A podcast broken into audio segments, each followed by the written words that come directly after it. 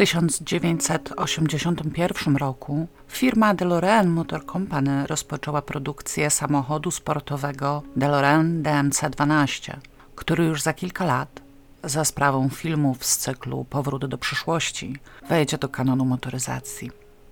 W klinice Uniwersytetu Kalifornijskiego Michael R. Harris przeprowadził pierwszą operację płodu w łonie matki – a na zboczu Elbrusu w Związku Radzieckim himalaistka Wanda Rutkiewicz doznała otwartego złamania kości udowej. Rok później kość uległa ponownemu, samorzutnemu złamaniu, ale Wanda Rutkiewicz nie lubiła czuć się ograniczana nawet przez własne ciało, więc na drugi, najwyższy szczyt ziemi, K2, wyruszyła i obóz bazowy zdobyła, poruszając się o kulach.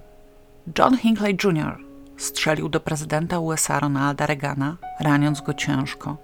W ten oryginalny sposób postanowił wyrazić swoje uczucia do młodej aktorki Jodie Foster, która skradła jego serce rolą nieletniej prostytutki w filmie Taksówkarz. Nie udało mu się. Jodie uczucia nie odwzajemniła. Na londyńskim West Endzie odbyła się premiera musicalu Andrew Lloyda Webbera Koty, a na całym świecie filmu Poszukiwacze zaginionej arki Stevena Spielberga. Na placu Świętego Piotra w Rzymie Mehmed Ali Akcza strzelił do papieża Jana Pawła II, również jedynie ciężko go raniąc. Książę Karol, następca tronu Wielkiej Brytanii, poślubił Lady Diana Spencer, a Amerykańskie Centrum Kontroli i Prewencji Chorób w cotygodniowym biuletynie poinformowało, że u pięciu homoseksualistów z Los Angeles zdiagnozowano nieznaną dotąd odmianę zapalenia płuc. Był to pierwszy opis choroby, która już rok później otrzymała oficjalną nazwę AIDS. Również w Los Angeles niewielki, okropnie gadatliwy Lars Ulrich i tyczkowaty, cierpiący na problemy z cerą James Hetfield zebrali kolegów i weszli do studia nagrań, aby zarejestrować utwór Hit the Lights, dla którego mieli już zarezerwowane miejsce na składance promującej lokalne młode zespoły. Skoro była płyta, potrzebna była też nazwa, a Lars Ulrich miał kolegę, któremu akurat przyszło do głowy słowo Metallica. W 1981 roku w klubie studenckim Odnowa w Toruniu odbył się pierwszy koncert zespołu Republika, a w sali Estrady Poznańskiej pierwsza próba grupy Lombard. W pożarze kombinatu gastronomicznego Kaskada w Szczecinie zginęło 14 osób oraz odbyła się uroczysta premiera filmu Miś w reżyserii Stanisława Barei. W Warszawie otwarto most imienia generała Stefana Grota-Roweckiego, a Jerzy Dygas steroryzował granatem załogę samolotu PLL LOT z Wrocławia do Warszawy i kazał jej lecieć do Berlina Zachodniego. Maszynę AN-24 z 39 pasażerami i czterema członkami załogi na pokładzie udało się bezpiecznie posadzić na lotnisku Berlin-Tempelhof, gdzie porywacz uwolnił zakładników, oddał się w ręce Amerykanów i poprosił o azyl polityczny. W Bydgoszczy z aresztu śledczego uciekło 188 więźniów, a ceny alkoholu wzrosły o 40 do 80%. Po 30 latach nieobecności z wizytą do Polski przybył laureat Nagrody Nobla, Czesław Miłosz, co spowodowało, że w niemal każdej księgarni kolejki po jego książki wychodziły na ulicę. 13 grudnia 1981 roku Wojskowa Rada Ocalenia Narodowego wprowadziła na terytorium Polskiej Rzeczypospolitej Ludowej stan wojenny. W Walimiu, dużej uprzemysłowionej wsi w ówczesnym województwie wałbrzyskim, malowniczo położonej w kotlinie u podnóża Kursowich, życie biegło spokojnie. Obecnie Walim jest kojarzony przede wszystkim z jednym z wejść do nazistowskiego kompleksu podziemnego Rize oraz z postacią twórcy egzaminu maturalnego Karla von Sedlica. Natomiast w 1981 roku cała miejscowość skupiona była wokół zakładów przemysłu lniarskiego Walim, którego produkcję czyli ręczniki, obrusy i pościel eksportowano do wielu krajów Europy, a także Australii, Nowej Zelandii i USA. Zakłady zapewniały miejsca pracy dla większości z ponad 2000 mieszkańców Walimia, więc aby pozostawać bez zatrudnienia, trzeba się było naprawdę postarać.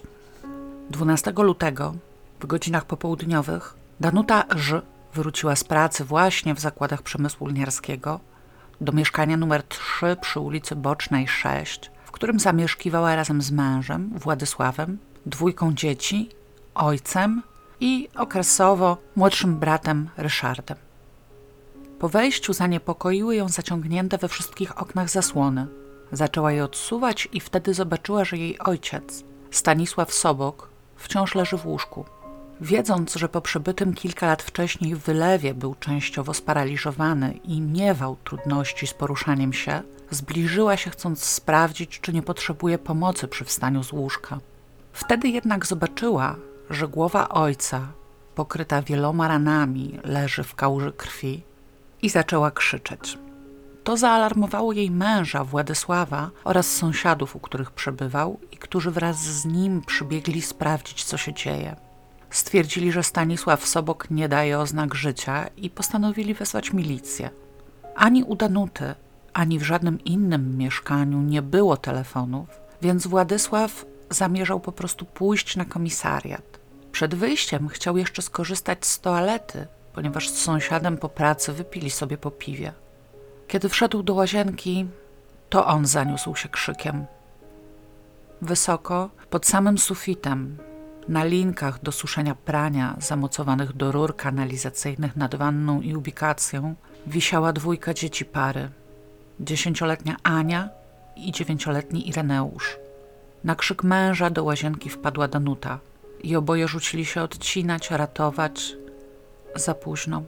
Ania i Irek, podobnie jak ich dziadek, byli już martwi. Sprowadzeni przez sąsiadów milicjanci pobieżnie przeszukali dom i w trakcie tej czynności odkryli leżącą na stole kartkę.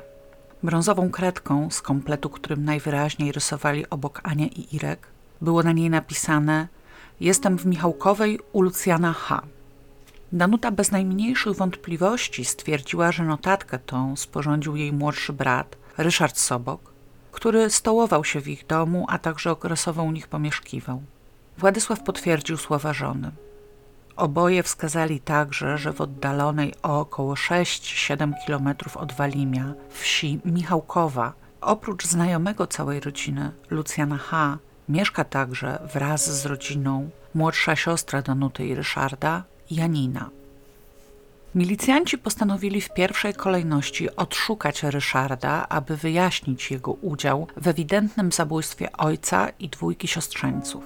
Ustalili, że kiedy nie przebywa przy ulicy Bocznej, mieszka u swojej partnerki, Krystyny Nykiel, przy ulicy Kościuszki 29 i niezwłocznie się tam udali. Zastali zamknięte drzwi, na pukanie nikt nie reagował. Z uwagi na późną porę i wcześniejsze ustalenie, że z Krystyną zamieszkuje dwójka jej małoletnich dzieci, uznano to za niepokojące i zdecydowano się wyważyć drzwi. Zwłoki Krystyny Nykiel w widocznej ciąży znaleziono w dużym pokoju, powieszone w pozycji półklęczącej. Obok niej, półtora metra nad podłogą, wisiało jej najmłodsze dziecko, roczny Marek. Nigdzie nie było ani Ryszarda Soboka, ani starszej córki Krystyny, Teresy. Na stole w dużym pokoju, w pobliżu zwłok, leżała kartka z kolejną odręczną notatką. Tereska na strychu to wszystko z winy Gienki H. Istotnie, na strychu, na haku wbitym w belkę stropową, milicjanci odnaleźli wiszące zwłoki szesnastoletniej Teresy Nykielówny. Stosunkowo szybko potwierdzono, że notatka wskazująca, gdzie znaleźć Teresę, również została skreślona ręką Soboka, zaś wymieniona w niej Eugenia H. jest siostrą Krystyny Nykiel. Rozpytana przez milicjantów kategorycznie stwierdziła, że nie ma pojęcia, dlaczego Sobok powiązał ją ze śmiercią Krystyny i jej dzieci. Wobec zabójstwa sześciu osób i zniknięcia Ryszarda Soboka, który je ze sobą łączył, rozpoczęto za nim obławę. W pierwszym rzędzie funkcjonariusze odszukali jego drugą siostrę, Janinę, która wraz z rodziną przebywała na terenie swojego obejścia w Michałkowej. Jej dom natychmiast otoczono obserwacją, a wewnątrz przygotowano zasadzkę. Ścisłą obserwacją objęto również dom wymienionego w notatce sporządzonej brązową kredką Lucjana H. Co prawda to jego wskazał Sobok jako osobę, do której zamierza się udać, ale funkcjonariusze zauważyli, że jak dotąd Sobok zabił czworo dzieci i tylko dwie osoby dorosłe. Janina również miała dzieci. Jednocześnie wezwano wsparcie z terenu ościennych miejscowości i wszystkie siły rzucono do przeszukiwania Walimia i okolic. Rozkazy brzmiały sprawdzać wszystko, ponieważ Ryszard Sobok, znający okolice od dziecka, może ukryć się naprawdę wszędzie. Tragedii nie dało się ukryć przed mieszkańcami. Powiedzieć, że na niewielką, zżytą społeczność padł strach, to nic nie powiedzieć. Walimian ogarnęła panika. Większość wsi zamknęła się w domach. Paradoksalnie w ten sposób ułatwiono pracę milicji, ponieważ na opustoszałych ulicach poszukiwania można było prowadzić dużo skuteczniej. Kiepska lutowa pogoda pozwoliła Sobokowi wytrwać w ukryciu tylko trzy dni i trzy noce. Rankiem 16 lutego, głodny, wychłodzony i uzbrojony w bagnet, został zatrzymany przez funkcjonariuszy z zasadzki pod domem Janiny we wsi Michałkowa. Udało mi się odszukać na YouTubie fragment odcinka Normalny człowiek był z serii Paragraf 148. Zostawię wam go w źródłach. W tym fragmencie możecie zobaczyć parę sekund z przesłuchania Soboka, być może przeprowadzonego bezpośrednio po jego zatrzymaniu, ponieważ wciąż ubrany jest na nim w ciepłą kurtkę. Sprawia wrażenie kogoś niedużego. Mocno łysieje, ma rzadką brodę, Patrzy na przysłuchujących swoimi niebieskimi oczami trochę z podełba. Jest spokojny, a nawet bardzo spokojny. Być może tylko peszy go skierowana wprost na niego kamera, ale ten spokój nie pasuje do kogoś, kto właśnie zabił większość swojej rodziny. Bezpośrednio po zatrzymaniu Ryszard Sobok przyznał się do wszystkich przedstawionych mu zarzutów, w sumie zabójstwa sześciu osób oraz wyraził zgodę na udział w wizjach lokalnych. Udało się przeprowadzić tylko jedną, w trakcie której w przyspieszonym tempie umożliwiono mu złożenie zeznań zarówno odnośnie wydarzeń na ulicy Kościuszki, jak i na ulicy Bocznej. Przez cały czas, zarówno podczas transportu, jak i pobytu zatrzymanego pod oboma tymi adresami, towarzyszył mu tłum walimian i mieszkańców okolicznych wsi krzyczących: Wydajcie go nam! W uzasadnionej obawie przed samosądem odstąpiono od dalszych czynności procesowych poza murami aresztu śledczego. Ryszard Sobok urodził się 19 października 1951 roku w Walimiu. Popełniając zabójstwa miał więc 29 lat. Był synem Stanisława i Jadwigi z domu Stein. Miał, jak już wspomniałam, dwie siostry, starszą Danutę i młodszą Janinę. Stanisław Sobok od obowiązków rodzicielskich wolał wódkę i bimber, a po pijanemu zwykle wyładowywał się na żonie. Jadwiga jednego dnia uciekała przed nim wraz z dziećmi do sąsiadów, a następnego opowiadała wszystkim, jakiego ma dobrego męża. Ryszard nie mógł matce darować, że nie potrafi odejść od ojca i zapewnić dzieciom bezpiecznego życia, więc zachowywał się w stosunku do niej coraz bardziej bezczelnie, co Jadwiga, nie umiejąc sobie poradzić z krnąbrnością syna, ignorowała. Dziewczynki obrały inną taktykę. Starały się uspokoić ojca i swoją słodyczą i przylepnością tłumić jego agresję. O dziwo, taka metoda na ogół działała i Stanisław w obecności córek wyraźnie łagodniał, przynajmniej w stosunku do dzieci. Jadwigę traktował jak zwykle. Ryszard miał siostrom za złe ich pozytywny stosunek do ojca i o ile z Janiną mimo wszystko znajdowali wspólne tematy i byli ze sobą blisko, o tyle Danucie braterskich uczuć nie okazywał. Mając 17 lat, został po raz pierwszy skazany. Nie udało mi się dotrzeć do informacji za co, ale biorąc pod uwagę fakt, że jego późniejsze przestępstwa dotyczyły zwykle uszkodzeń ciała, możemy śmiało założyć, że mogło to być pobicie. Kilka lat później wziął udział w pobiciu ze skutkiem śmiertelnym, za co został skazany na 10 lat pozbawienia wolności. W drugiej instancji jednakże wyrok ten został uchylony i Ryszard wrócił na wolność, gdzie nadal popełniał mniejsze przestępstwa i wykroczenia, nieustannie pozostając w polu zainteresowania walimskiej milicji. Prawdopodobnie na skutek nacisków rodziców, z którymi wciąż mieszkał, podjął pracę w zakładach przemysłu lniarskiego, gdzie poznał Krystynę Nykiel, wówczas matkę dwóch córek. Pomimo tego, że Krystyna była od niego starsza, dość szybko związali się ze sobą i Sobok wyprowadził się z Bocznej, aby zamieszkać w jej domu przy ulicy Kościuszki. Związek tej dwójki od samego początku nie należał do łatwych. Krystyna miała już pewne doświadczenie życiowe i określone oczekiwania w stosunku do partnera, który, jak uważała, powinien ją wspierać finansowo i interesować się sprawami i jej, i dzieci. Młodziutki Sobok tymczasem z wielką przyjemnością stosował wzorzec zachowania wyniesiony z domu, czyli mężczyzna pije, kobieta się nie wtrąca.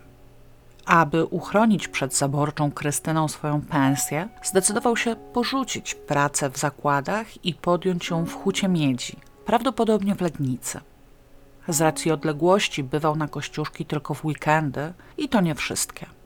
Bywał jednakże bardzo intensywnie, bo Krystyna wkrótce zaszła w ciążę i urodziła mu syna, Artura. O ile dobrze wyliczyłam, Sobok miał wówczas 21 lat i żadnych predyspozycji do roli ojca, ograniczył więc swoje kontakty z Krystyną jeszcze mocniej. Kiedy zorientował się, że pomiędzy jego przyjazdami w weekendy Krystyna w tygodniu gości przy kościuszki kilku innych mężczyzn, zerwał je zupełnie. Po jakimś czasie dowiedział się, że Krystyna urodziła dwoje kolejnych dzieci.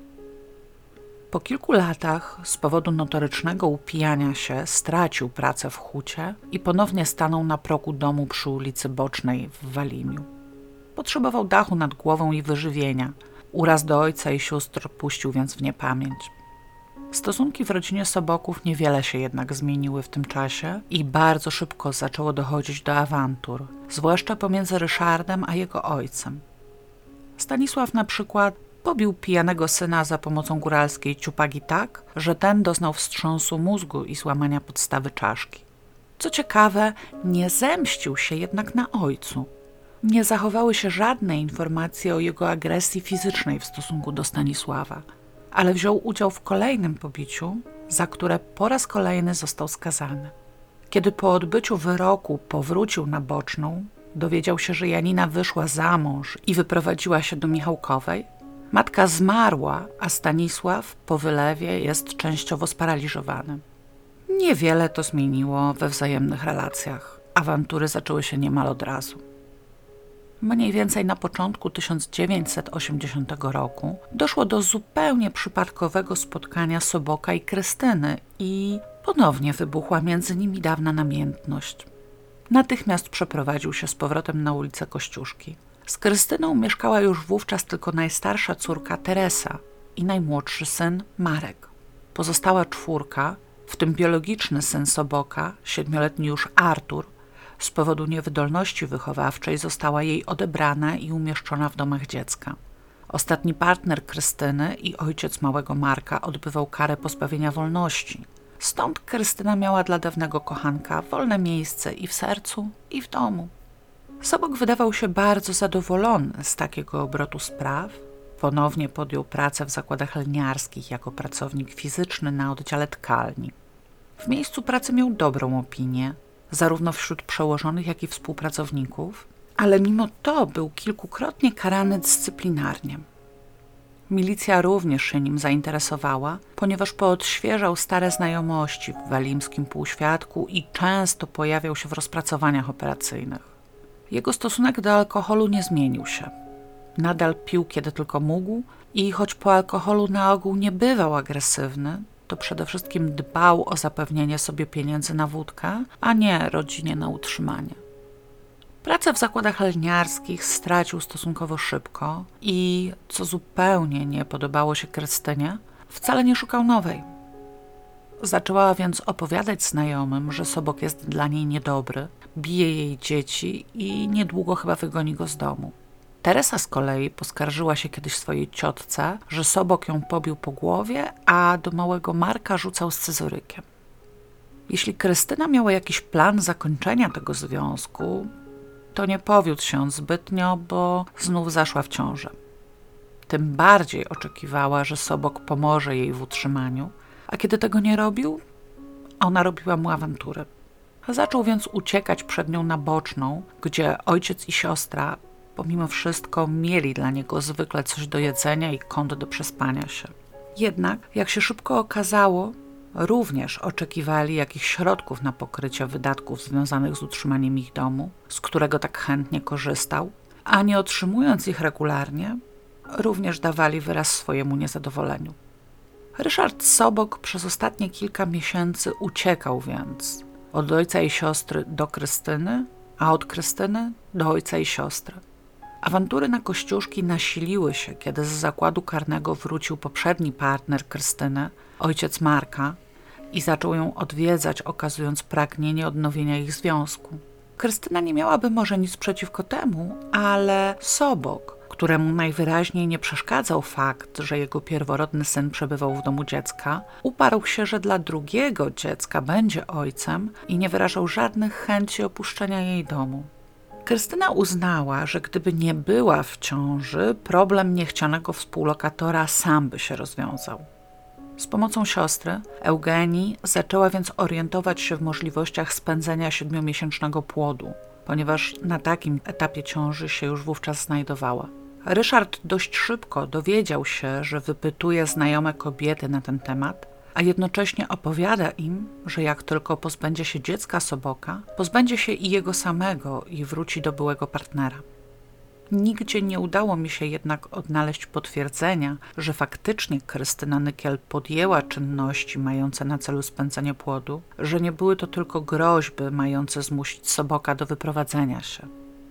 Sytuacja w lutym 1981 roku przedstawiała się dla Ryszarda wyjątkowo niepewnie i niekomfortowo. Groźba utraty lokum u Krystyny i stołówki u Danuty stawiała go wobec coraz bardziej realnej konieczności powrotu do pracy, na co, jak się możemy domyśleć, zupełnie nie miał ochoty. Awantury na bocznej, awantury na kościuszki, wieczny brak pieniędzy i perspektywa pojawienia się na świecie dziecka, które też trzeba będzie utrzymać nie napawały optymizmem. Bezpośrednio po przyznaniu się zapytano Soboka o motyw jego zbrodni. Zapewne jesteście ciekawi, w jaki sposób je uzasadnił. Najpierw usiądźcie wygodnie i na wszelki wypadek przytrzymajcie mózgi. Nie mogę wam zagwarantować, że nie podejmą próby wypadnięcia. Zapytany otóż przez przysłuchujących, dlaczego zabił swoją ciężarną partnerkę, dwójkę jej dzieci własnego ojca i dwoje siostrzeńców oraz do czego się nie przyznał, ale zabezpieczony podczas jego zatrzymania bagnet mówił sam za siebie. Prawdopodobnie planował zabić jeszcze co najmniej kilkoro członków swojej rodziny. Sobok odpowiedział: Dosłownie. Tak więc Krystynę Nykiel zabiłem, bo chciała zabić moje dziecko i mnie wypędzić. Jej córkę Teresę dlatego, bo widziała, jak zabiłem jej matkę i mogła komuś powiedzieć. Jej syna Marka dlatego, żeby się nie męczył i nie umarł z głodu, jak zostanie sam. Ojca dlatego, że nie pożyczył mi w poniedziałek pieniędzy na jedzenie i przez niego nie miałem na mleko ani na jedzenie w domu. Irka i Jankę, że rzucili się na mnie, jak ja biłem ojca. Nie wiem jak was, ale mnie nic a nic nie wzruszył. Nie przekonał również śledczych. U matki sześciorga dzieci pozbycie się siódmego byłoby dość oryginalnym sposobem rozstania się z jego ojcem. Zresztą jakiekolwiek informacje o planowanym przez Krystynę spędzeniu płodu pochodzą wyłącznie od Soboka. Nie potwierdził ich nikt z jej bliskich. Zabicie Marka, żeby się nie męczył, podczas kiedy Sobok powinien wiedzieć, że mały trafiłby do domu dziecka, również było mocno sprzeczne z logiką. W domu dziecka przebywał już przecież jego pierwszy syn, stąd cała procedura powinna mu być znana. Zabicie ojca z powodu odmowy dania pieniędzy wydaje się zaś dużo bardziej skomplikowane niż zwyczajne podjęcie pracy. Podobnie jak wieszanie ofiar nie jest najłatwiejszym fizycznie sposobem uśmiercenia ich. Z powodu tych wątpliwości i nielogiczności często wspomina się, że Sobok zabijał z nieustalonych powodów. W ten sposób wypełnił definicję spree killera, zabójcy, który pozbawia życia w różnych lokalizacjach, ale praktycznie bez przerw pomiędzy poszczególnymi czynami, dłuższych niż potrzebne na zmianę lokalizacji i wejście w interakcję z kolejną ofiarą. Właśnie ten brak przerwy odróżnia spree od zabójców seryjnych działających w określonych interwałach czasowych i masowych, którzy jednym czynem zabijają więcej niż jedną ofiarę. W źródłach często określa się Soboka mianem właśnie zabójcy masowego, ale wydaje mi się, że to może być spowodowane faktem, że w historii polskiego wymiaru sprawiedliwości był jednym z bardzo niewielu, o ile nie jedynym, zabójcą spree. Zabójców takich charakteryzuje właśnie całkowity brak logicznego motywu. Tak jakby po prostu pewnego dnia wstali z łóżka i poszli zabijać. Najsłynniejszym zabójcą spree w annałach światowej kryminalistyki był bez wątpienia Charles Starkweather, który w 1958 roku w towarzystwie swojej 13-letniej dziewczyny zabił jej rodziców, a potem jeszcze dziewięć osób. A ze spraw bliższych nam czasowo, snajperzy z Waszyngtonu, którzy w 2002 roku steroryzowali na tydzień cały dystrykt Columbia. Według wyjaśnień Ryszarda Soboka w środę 11 lutego on i Krystyna spali do późna. Kiedy wstali, Krystyna stwierdziła, że w domu nie ma już prawie nic do jedzenia i zaczęła gotować zupę na starym chlebie. Wczesnym popołudniem Sobok znudził się jednak jej towarzystwem i zabrał ostatnie pieniądze, żeby pójść do pijalni piwa. Gdy wrócił, zaczepił Krystynę, mówiąc, że słyszał jej rozmowę z Teresą o spędzaniu płodu i zaczął ją wypytywać o tabletki, które od jakiegoś czasu przyjmowała.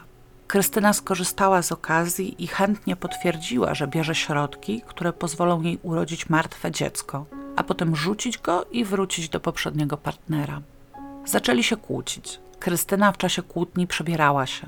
W pewnym momencie rozwścieczony Sobok złapał ją od tyłu za szyję i zaczął dusić. Kiedy straciła przytomność, z kabla od anteny zrobił pętlę i powiesił ją. Teresy nie było wtedy w domu. Kiedy wróciła i zobaczyła siedzącego na tapczanie Soboka, a obok niego wiszącą matkę, odwróciła się i rzuciła do ucieczki. W panice jednak wbiegła na strych. To pozwoliło Sobokowi dogonić ją, poddusić i powiesić na sznurze do suszenia bielizny. Kiedy zszedł na dół, obudził się śpiący dotąd w sypialni mały Marek. Sobok przygotował drugi kawałek kabla i powiesił chłopca tuż obok ciała jego matki. Potem poszedł spać w sąsiednim pokoju. Rano 12 lutego napisał znalezioną potem na stole kartkę. Tereska na strychu, to wszystko z winy Gienki H., ponieważ chciał w ten sposób zasugerować, że do potrójnego zabójstwa pchnęła go siostra Krystyny, gdyż namawiała ją do spędzenia płodu. Ubrał się w dwie pary spodni, dwa swetry, kurtkę, wrzucił jakieś osobiste drobiazgi do aktówki i wyszedł z domu przez okno w komórce, co pozwoliło mu pozostawić drzwi wejściowe zamknięte od środka. Poszedł na boczną. Poczekał pod domem, aż Danuta i Władysław wyjdą do pracy. Wślizgnął się po cichu do środka i udał się do kuchni, gdzie przygotował sobie kiełbasę na gorąco i cztery jaja na miękko. Kiedy jadł, zauważył, że w sąsiednim pokoju śpiący dotąd jego ojciec powoli siada na łóżku. Poszedł do niego i wyznał, co zrobił.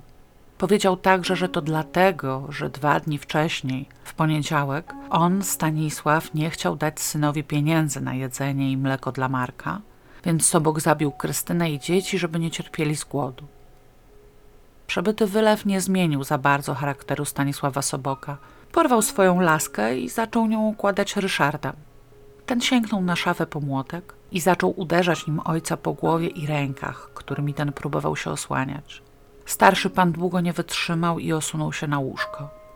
Mniej więcej wtedy obudzili się Ania i Irek i rzucili się dziadkowi na ratunek. Irek wskoczył Sobokowi na plecy i złapał go za szyję. Ania uczepiła się jego ręki, próbując wyrwać z niej młotek.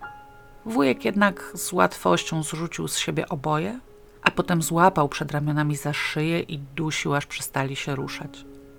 Wtedy zaciągnął ich do łazienki i po kolei powiesił na linkach do prania zamocowanych do rur. Potem wrócił do pokoju ojca i przykrył jego zwłoki kołdrą i kapą.